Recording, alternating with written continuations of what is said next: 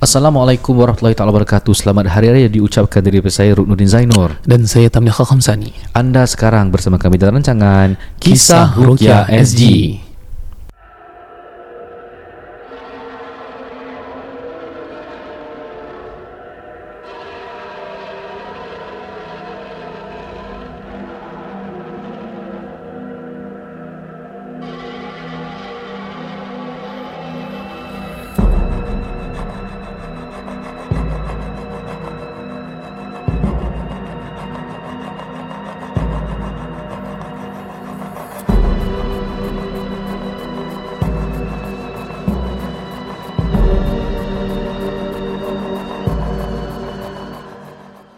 Okey, Alhamdulillah kita bersama-sama dengan uh, pendengar KRSG yang budiman.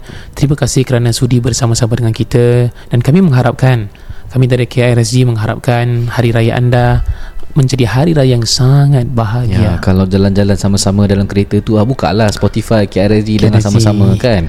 Ya. Ah, tapi Uh, tapi kalau episod ni uh, kalau ada mak ayahnya nak dengar uh, topik hari ini agak lain sikit ya. Ah, dia ada pelik sikit agak pelik tapi sikit. it's a real thing eh it's a Yeah. real thing and uh, terima kasih kepada pengirim kerana uh, kongsi this thing and I feel it is a must to share lah Yes. ada controversial sikit nama tajuk dia tu tapi tak apa kita tak heran because this is reality lah eh Yes, yang kita nak cakap juga terima kasih kepada penaja kami yang khusus buat Madrasah Nur Insan. Alhamdulillah kalau kita ada kelebihan rezeki dan harta, kalau you nak buat zakat harta, you boleh berikan kepada Nur Insan. Kemudian mereka juga ada dermawan. Means kalau you nak derma lah secara infak, you banyak duit ataupun contoh ada ahli keluarga kita yang pernah meninggalkan dunia ini, you nak salurkan harta mereka di tempat-tempat yang baik, boleh. Dan Nur Insan juga ada orang kata khidmat waqaf. Ah itu baiklah untuk ahli keluarga kita. Jadi jangan segan-segan, jangan malu-malu boleh hubungi Nur Insan. InsyaAllah. Baik para pendengar KRSG Alhamdulillah Sempena hari raya ni kan.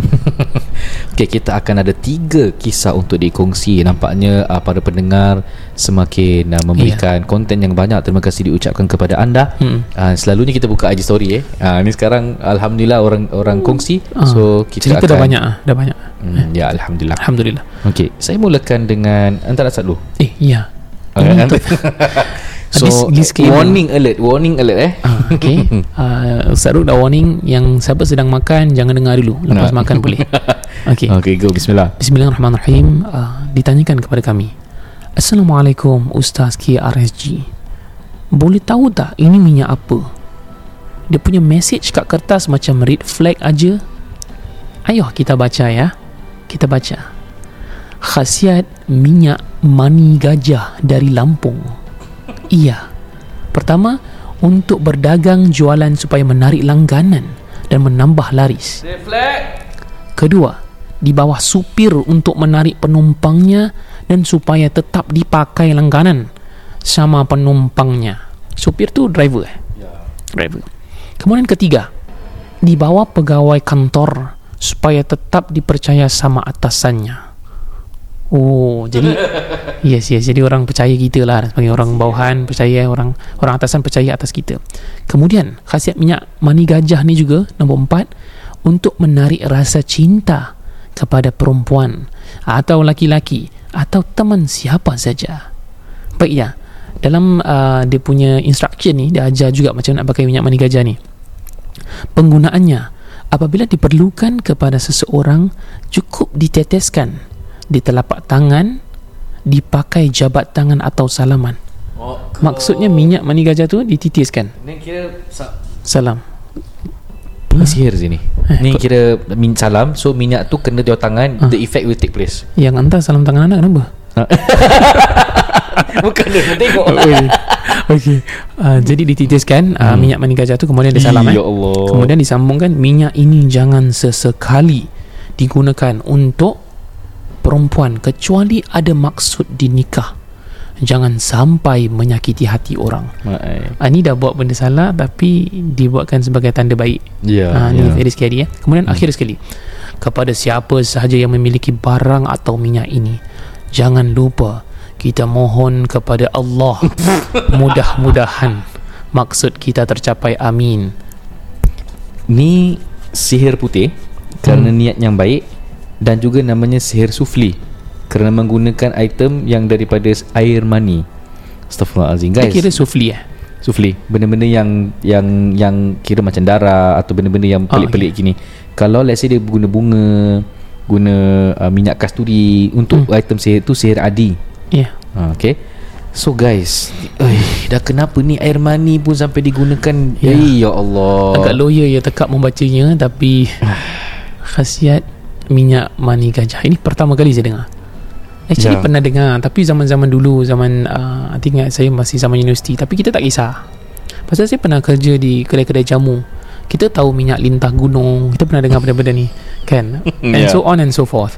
Tetapi minyak-minyak macam gini Tidak dijual lah Di kedai-kedai retail. Confirm di, dilarang kat Singapura sih. Yes. Hmm. So kalau you tahu penggunaan benda ni Hati-hati. Tapi subtle eh. Sebab tu kalau sihir ni Kita tak tahu siapa nak buat di atas kita Dan contoh kalau Ya. dia salaman terhadap kita Sebab tu Jujur eh kita kata Jangan kosong-kosong Maksudnya Allah akan menjaga kita Tetapi kita beramal lah Zikir harian Pagi petang dan sebagainya Itu kena lakukan Pasal you tak tahu Siapa baik-baik lah Siapa Hmm. yang tak baik Dalam muka yang baik You tak tahu Cek-cek Tangannya udah kena minyak Mani Ya. gajah So the thing is uh, Kalau kita berbual pasal sihir uh, Dia ada specifications Ada yang sihir makul makan eh Ya. Mashrub minum Minum.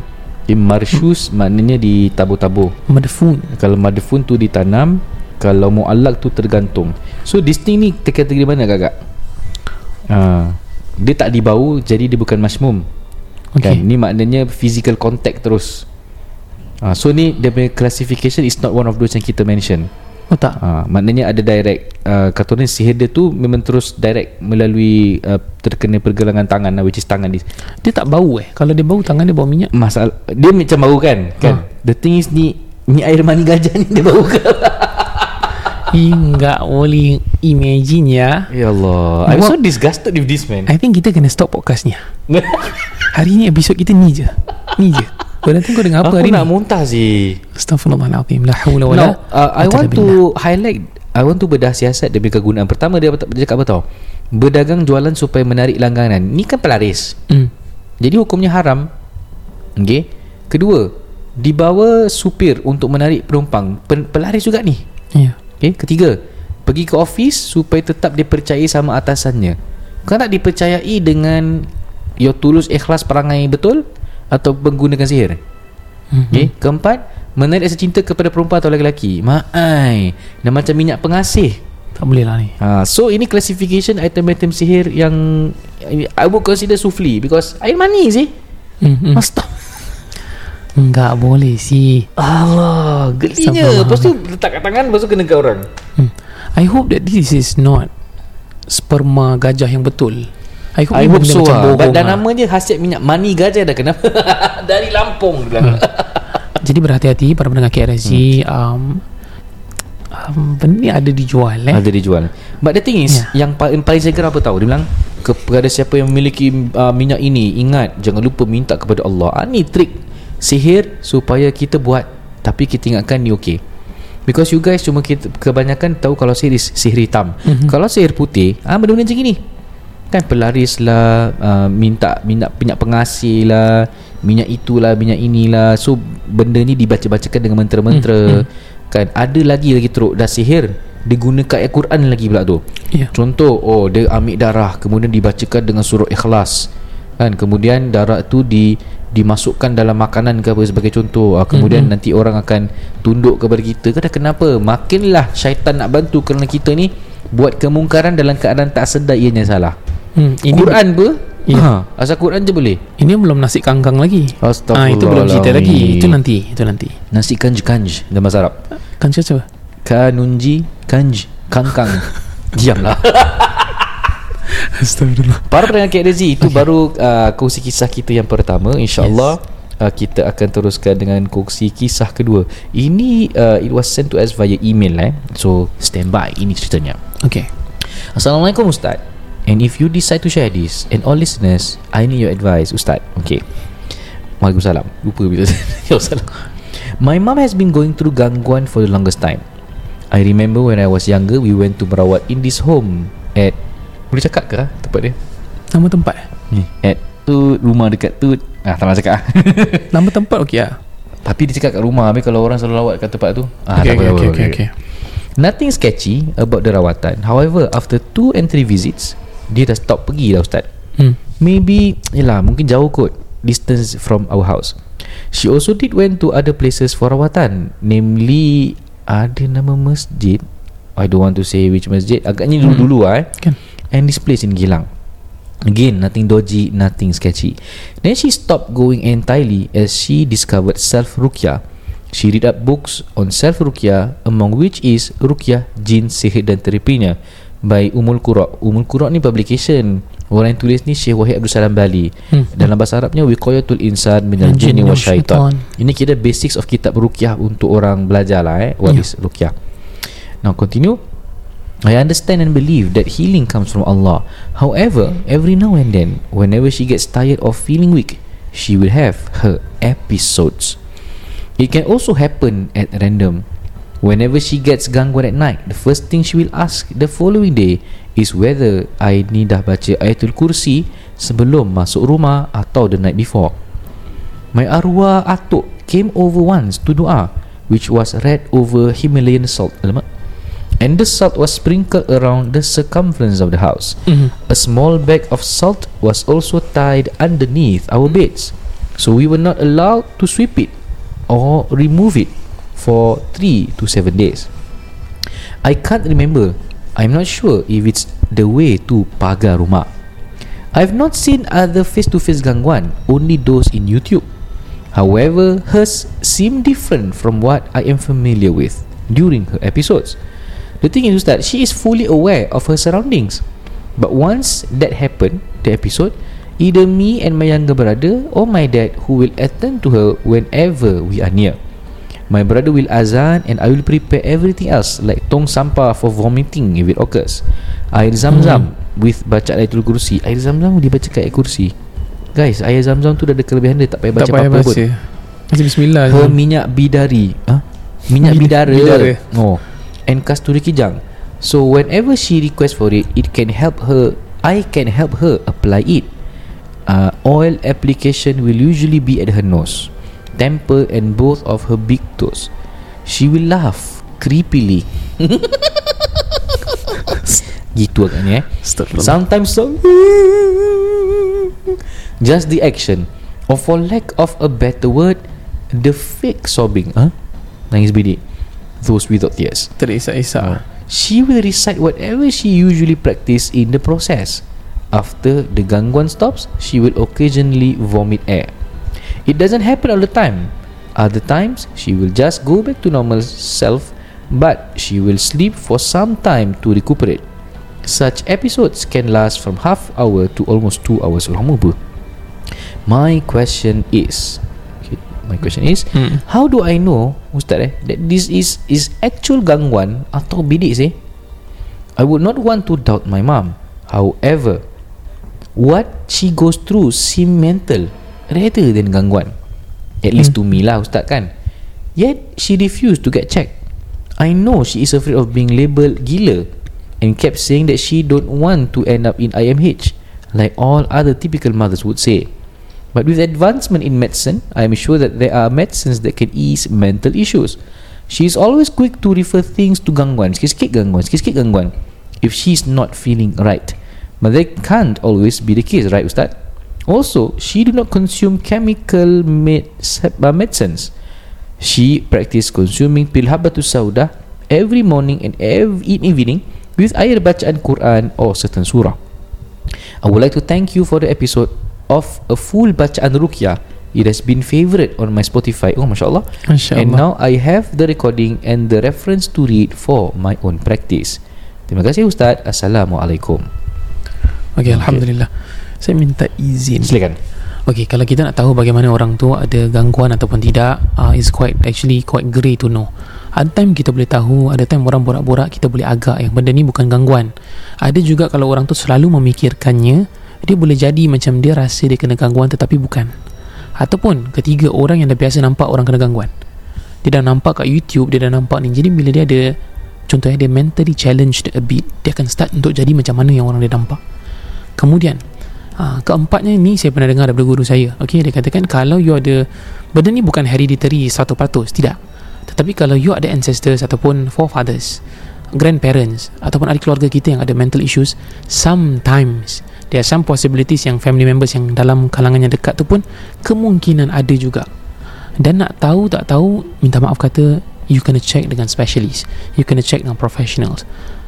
Perukiah we can give advice to a certain extent kalau perukiah kita pernah dengar ya perukiah ni cakap apa tau oh dia cakap ni ada gangguan ni jin saka dan bla bla bla bla bla sekali dia pergi check orang tu rupanya ada mental issue lah ah so yang saka apa yang saka Ya mm. ah that kind of thing so kita kena berhati-hati for me get your your mother get your mother's uh, Go approval. for psychiatric assessment ya. Yes, pergi check lah. I mean, due diligence pelan-pelan, jangan paksa, tapi slowly.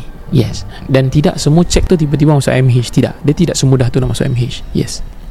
Okay, um, let's bedah siasat. In my point of view, uh, I will look into various angles eh. Kalau ianya gangguan dan selalunya kalau gini is saka, Mm. okay, gangguan disebabkan jin nasab and uh, so dia akan ada episod dia lah. Okay. Uh, kadang-kadang bila benda ni berlaku again it's good that you guys yang merukiahkan dia. Cuma persoalan dia sekarang is it's like macam eh tukar aircon. Ada persoalan dia sekarang ialah macam you guys macam eh ustaz ni betul tak betul? Was it made up? Mm. Okay. Our advice selalunya Bila jadi macam gini Okay Bila nak berobat Kita tak go to satu arah je. Especially in medical line. Okay now You need to get doctor and tanya biasa dulu. Kan Kalau let's say it shows Yang perlu kepada psychiatric assessment Then please do so dan the thing is Ramai orang dulu-dulu cakap Tak, tak gila, tak gila, tak gila. Takut, Hmm. takut sebut AMH je jadi gila. No. The thing is Kan You ada sakit kencing manis. Gout. Ni semua medical issues kan. mm, mm. kau nak salahkan jin ke kau nak salahkan gout kau? Yeah. now what if kencing manis tu apakah disebabkan iman? Which is the taboo topic to talk about. Bila cakap pasal mental issue je ah, ni pasal tak semayang ni apa kena mengenanya kau sembayang banyak kali kalau Allah takdirkan medically kau ni kena kencing manis? Aku nak cakap apa? Hmm. yang kadang ada orang bukan makan benda manis pun terkena kencing manis. Is hereditary. It's in the genes. I have a friend who was like that. Uh, dia dilahirkan memang sakit kencing manis. Padahal dia tak makan benda manis pun. So kan ini dah takdir Hmm, hmm. Allah. Itu yang kita kena reda same goes kalau ada mental issues maknanya kita punya otak kita ni mungkin ada sakit perlu kepada ubat dan orang yang ahli dalam hal ini mungkin tahu ubatnya ha, dan juga kepada uh, counselling sessions so Allah Mhm. dah terangkan kan fasalu ahla zikri tanya orang yang ahli in kuntum la ta'lamun kalau tak tahu mengenai sesuatu perkara Mm.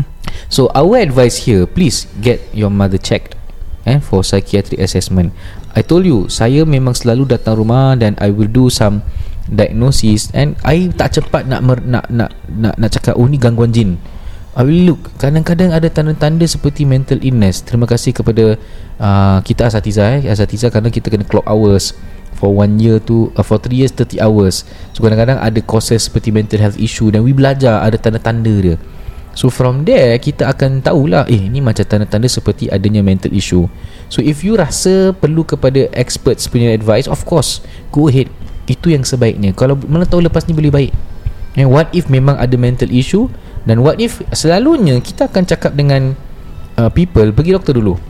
Bila doktor cakap tak ada apa-apa Itu yang Itu ada question mark Macam alamak Kalau tak ada apa-apa But still rasa sakit Means apa Means ada Kemungkinan gangguan Dan bila gangguan Rawat je dengan rukyah So I give you two angles. Sama ada memang dia ni betul-betul diganggu Dan bila dirukyahkan Then will be okay. And secondly will be It's a mental issue. Kadang-kadang ada pemakanan kita yang tak cukup Untuk memberikan kesihatan minda Ataupun otak kita.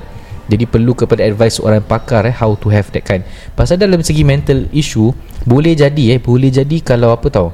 Uh, Dia ada banyak Ada banyak. Dia ada orang yang uh, DID Dissoci- Dissociative Identity Disorder uh, Ni First time saya dengar. kalau kita tengok cerita uh, Moon Knight Marvel Moon Knight kan this person ni ada ba- ba- ba- banyak identity dalam diri dia. Bukan schiz- schizo schizophrenia schizophrenia bukan different identity. Schizophrenia you start to see things and you will start to hear things. Oh okay. Tapi bila dirukyahkan nothing happen.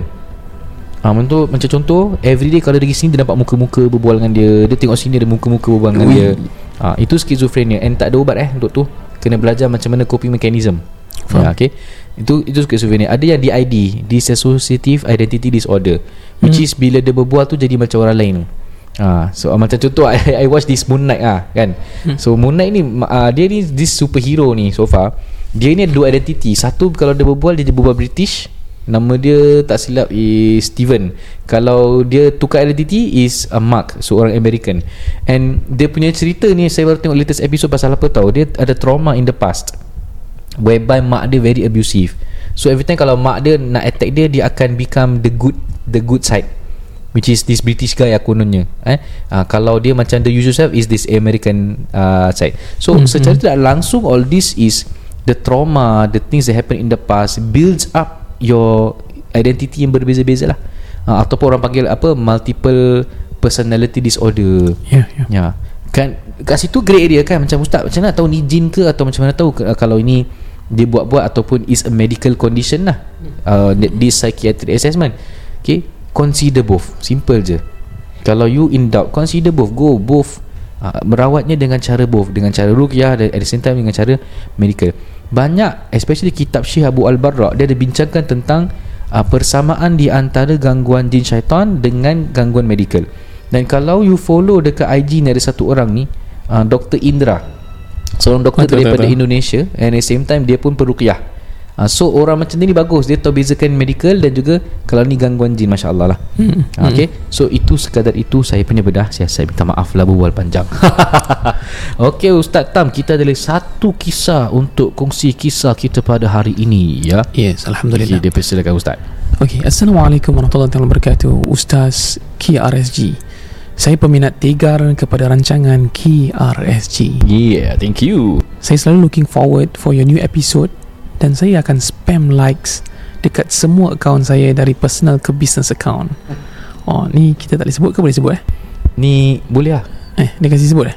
Uh, Ya Dia dah, dia dah, dia dah share gini apa? Okay. Hmm. uh, Which is An Yasin Oh okay. Hmm. uh, Nat Studio Kita-kita SG Fotografika SG Dan Dadih By sahabat. Ni kira dia promo tau. Eh? uh, Kita tahu dia promo. Uh, Ini kena bayar tau. Eh tak lah. Tak lah Tak lah. Kurang macam Okay. Uh, Okay. Uh, Dan kemudian kita Thank you lah Kerana you uh, Sharekan konten-konten ya.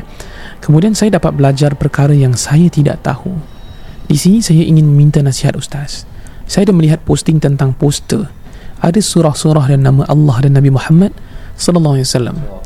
Saya juga ada yang sama seperti gambar di bawah. Apakah harus saya buat ustaz? Sila nasihatkan saya. And my backstory, saya ada poster ini semenjak kecil lagi dari rumah lama. Dulu arwah ayah selalu berubat. Sorry, dulu arwah ayah saya berubat. Kecil-kecil lagi saya suka sangat ikut bersama dia pergi berubat. Selepas mendengar rancangan KRSG, saya teringatlah semua perkara yang arwah ayah saya lakukan adalah red flag. Masih kecil lagi, nampak memang cool lah. Potong lima kasturi boleh, tahu okey ke tak okey, urut pakai telur lepas tu keluar jarum, benang, darah dan bermacam lagi. Dia ada dua keris. Sorry, dia ada macam-macam keris dan cincin siap yang disarungkan dengan kain kuningan yang dikemeniankan. Dia ada macam-macam batu permata semua. Duit coins yang pelik-pelik semua ada Ustaz. Tapi bila dah besar, saya join belia masjid. Oh, ha, youth masjid ni, Masya Allah ni brother. Masya Allah brother. Okay, dan sedikit lebih kurang dapat menambahkan ilmu agama saya dan saya dapat tahu arwah saya buat benda ni selama ni adalah salah. Then I and my brother lah langsung lepas tangan dan tak nak sambung perbuatan ini. Simple je Ustaz. Kenapa kita nak kena menduakan Allah? Masya Allah. Kenapa kita perlu minta bantuan dari jin? Oh, daripada jin eh. Kita boleh minta straight apa? Cik, berada ni Masya Allah. Uh, kemudian arwah ayah sampai merajuk kerana kita dua beradik tidak sambung apa yang dilakukan selamanya. Sebelum dia meninggal, saya manage to clear dan give away barang-barangnya. Give away eh? Macam hadiah tak maksudnya dihilangkan lah. ya. tapi saya masih ada lagi tertinggal. Cuma saya kurang pasti. Ok arwah ayah sudah tinggalkan kami tujuh tahun lepas. So far tak ada gangguan. Ya. Alhamdulillah. Hmm. cuma semenjak ibu saya sakit dia sering kali nampak kelibat dalam rumah kami. Ok saya sering kali azan dan solat di kawasan tersebut yang dinampak tu lah. Ustaz maaf mesej saya terlalu panjang saya harap Ustaz dapat nasihatkan. Okay Dia tunjuk gambar ni. Hmm. I think gambar ni ah, Ustaz Ruk pernah share tau. Kita pun pernah share. Ustaz Ruk dia share dalam bentuk Oh. kain berwarna purple. Yes yes yes yes. Ha, Kemudian di tengah-tengahnya ada nama Samsamail Samsamail Ya, ya, Ini nama jin eh Ustaz. Nama jin yes. Raja jin eh Dia bukan raja jin Dia uh, raja, uh, dia jin mentadbir langit ke bumi.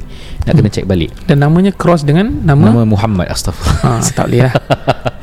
Okay This wafak eh Ini banyak kali kita jumpa. Hmm. Dia letak kat situ Jalbu rizq wa daf'ul balak Kononnya membawa rezeki dan mengangkat balak Okay Lepas tu ada box Ada basit ba, Pecah-pecahan huruf baf alif sim ta Kemudian ada Abu Bakar Umar Uthman Ali Kalimah Allah Kalimah Muhammad Lepas tu ada pedang Lepas tu ada huruf-huruf tak kenal Hmm. okay, Kemudian ada uh, wafak Ashabul Kahfi juga tu Ada Kitmir Ada nama-nama uh, Ashabul Kahfi Ada nama Tamliha juga ni hmm. Lepas tu kononnya ada uh, Khatamun Nubuwah kat bawah tu eh.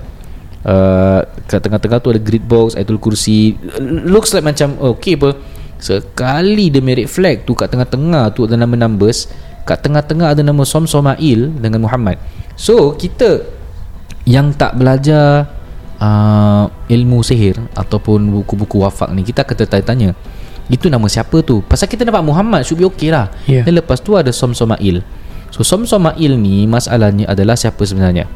Itu adalah nama jin And in previous episode kita adalah Apa nama tajuk tu eh uh, Nama-nama jin langit bumi Zin Ya betul Okay, the episode, episode tu, episode tu, tu you guys pergi listen back and kat situ ada diterangkan nama-nama kononnya jin-jin yang mentadbir alam uh, langit dan alam bumi. Okay, yang ada ada, ada apa Mytotron lah apalah. Mm-mm. So kalau nak sambung, I mean kita recap balik episod lepas eh. Mhm. Mm-hmm. Nak Samsomail ni apa? So we see ada carta organisasi kerajaan jin di langit dan bumi. Okay, raja di raja yang mentadbir raja-raja. Ha, nama jin dia Tantari Yam Laklam. Dan raja-raja jin tujuh lapis alam langit iaitu Rukyail, Jibriyail, Samsamail, Mikyail, Sarifyail, Ainiyail, Kaspiyail. Okay. Nama so, nak dekat macam nama malaikat eh uh, uh, il, il, il ni semua but actually jin lah Okay, Hmm. and uh, again kita tak sibukkan pun ni ni ni ni um, mungkin ada orang tanya mana ustaz dapat marajik dengan masadir mana you dapat reference? Mana hadis? Apa hadis? Gitu kan. I told you kita tak heran pun memang tak ada hadis pun. Tapi yang tertulis kat sini kitab sihir. Hmm. so you nak cakap apa? When you letak uh, tangkal ada nama Samsomail so you know oh nama ni ditulis dalam kitab sihir. Dan sihir ni kitab sihir Yahudi. Israeliat eh Israeliat okay? So dia bilang Raja-raja jin tujuh lapis alam bawah bumi. Ha, Dikawal oleh dua malaikat kononnya Mytotron dengan Katbul Jalala Mytotron Megatron ni. So mana kita tak dengar dalam agama, agama kita Malaikat nama Mytotron lah eh. Again Yeah, it's written in uh, kitab-kitab sihir.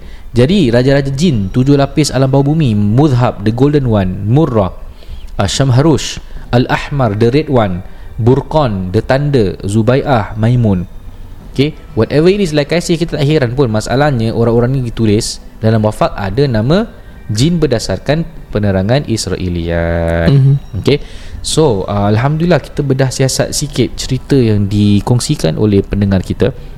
Dan uh, Alhamdulillah dia Mendapat kesedaran. You see eh Kadang kita go through the wrong ways To understand what's right Baru kita sadar Ini salah. Dan kemudian kita akan raise awareness kepada cara rawatan yang betul ataupun cara rawatan yang salah. Okay. So I think itu sahaja because it's very straightforward. Uh, sebelum kita uh, berakhir dengan episod kita pada hari ini InsyaAllah kita nak ucapkan terima kasih kepada sponsor kita pada hari ini Iaitu Madrasah Nur Insan ya. Alhamdulillah Jadi kalau seperti kita tahu eh Madrasah Nur Insan ada Orang kata dia ada ajar untuk anak-anak kecil Kalau you nak hantar anak-anaknya Dan kalau you tahu kelas fardu ainnya free Ah, it's a good start. Kalau let's say nak sebelum belajar benda-benda lain Sebelum masuk kelas yang berbayar You can go for fardu ain for free InsyaAllah. Dan kemudian anak-anak mereka Yang terjaga di sana Guru-gurunya baik-baik Dan you will be Your children will be equipped with the knowledge of Islam. Dan Alhamdulillah kita tahu duit-duit yang diberikan kepada Nur Insan akan digunakan untuk jalan Allah jalan untuk menimba ilmu. Let's say you nak buat wakaf you nak buat zakat you nak buat infak mereka ada semua of all those services. Nanti check out dekat description kita ada link lah nombornya dan websitenya. Ok you boleh jumpa dengan mereka sendiri untuk melihat tempat mereka dan bagaimana mereka kendalikan pengajaran-pengajaran agama di Singapura. Yeah. Jadi terima kasih kepada anda para pendengar setia. Jangan lupa eh beramallah kepada Madrasah Nur Insan. Dan kita akan akhiri episod kita pada ini. Selamat hari diucapkan. Dan Ustaz Tam ada kata-kata terakhir? Ah, kita ada nampak macam you boleh give rating dekat kita punya podcast. Oh ya. yeah. jadi Give kan- 5 star please. Ah, InsyaAllah. Kalau kalau lah berkesempatan Tak semestinya kita mengharapkan 5 stars Tidak lah Tapi 5 stars tu buat, Membuat kita tidur dengan lena. Ci Eh kau tak lain aku eh Tak ada tengah tengok handphone. Okay, okay. InsyaAllah Alhamdulillah. Thank you so much. Ya, so please press 5 star eh? Thank wajib. you InsyaAllah wajib bukan makruh eh? Gurau saja InsyaAllah Okey insyaallah uh, kita akhiri di sini. Nantikan episod seterusnya dari kami daripada saya Rudin Zainur. Dan saya Tamliha Khamsani. Wabillahi taufiq wal hidayah. Wassalamualaikum warahmatullahi wabarakatuh